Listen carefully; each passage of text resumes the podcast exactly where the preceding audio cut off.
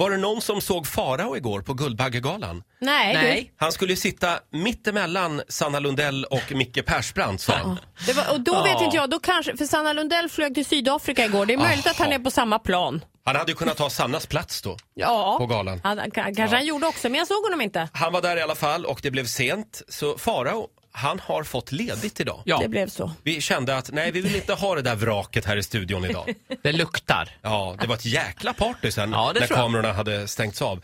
Däremot kom det ett mejl. Hej, Vakna med Energy. Faraos fanclub i Skellefteå här. Han älskar ju våra killar i Skellefteå och vi älskar Farao. Skellefteå är ju Faraos absoluta favoritstad. Men våra killar ska han ge fan i. Skriver de. Jag skrattade så jag grät när Farao berättade om sin nattliga simtur efter krogen i Skellefteå. Det var förra sommaren, va? Jag känner några av killarna som var med och nattbadade. Och de pratar oavbrutet om sin kompis Farao. Kram från Angelica. Kan vi inte höra hur det lät? Jo, det var verkligen efter krogen bad. Och de här killarna, de var så snygga, tyckte Farao. Så han skulle ju också ut och simma i älven mitt i natten. Jag ska med. Ja.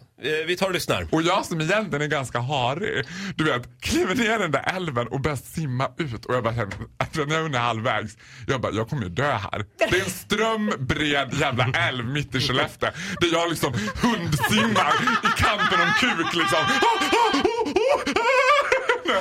Och mitt i den där älven så finns det en jättestor fontän som sprutar vatten flera hundra meter liksom. Och det är målet, man ska simma ut till den där fontänen. Och jag hundsimmar där liksom och bara känner liksom, jag kommer dö. Det här, jag vill se skriverierna liksom. Det är farligt. Kampen om kuk tog död på honom. Girig. Och då klättrar de där grabbarna, gruskillarna, upp på den där fontänen. Och så står de där och är liksom king of Skellefteå, vilket de är liksom. För vi är grabbarna grus liksom. Och sen halkar de. Oj. Everything, all the fun turned to disaster. Nej. Turn to disaster. Jag ligger där under och paddlar och liksom han ramlar. Och då ramlar han, alltså det är ju sån här mynning på den där fontängrejen som han slår i huvudet. Nej. Alltså du vet, slår upp huvudet. Men det här är ändå Skellefteå-killar, du vet. Så han sitter och bara det där var inte skönt. Du vet, jag hade ju bara alltså jag hade primalskrikit om jag hade varit. Men han bara, aj. Det där sved till. Var det läge för dig att leka doktor här då? Det var läge, Ola Lustig. Det var läge. Men grejen var den, för då plötsligt ser jag hur det börjar rinna blod liksom. Nej, men det är serious shit. Och då är det som att jag på två röda nyktrar till och bara börjar styra upp. Så jag styr upp liksom en sån här sim, vad ska man säga, en konvoj. Alltså det var simmade i en konvoj allihop. För jag bara, om han svimmar ut i älven, då måste vi på honom allihopa, inkluderar mig. Ja, så här lät företagsledaren Farao var här och berättade om sin nattliga simtur i Skellefteå. Jag hade primalskrikit.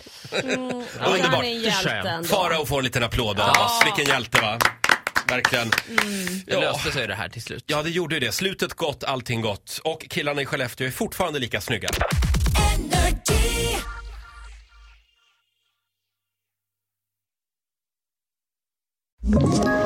Ett poddtips från Podplay. I podden Något Kaiko garanterar röskötarna Brutti och jag Davva dig en stor doskratt. Där följer jag Pladask för köttätandet igen. Man är lite som en jävla vampyr. Man har fått lite blodsmak och då måste man ha mer. Udda spaningar, fängslande anekdoter och en och annan arg rant.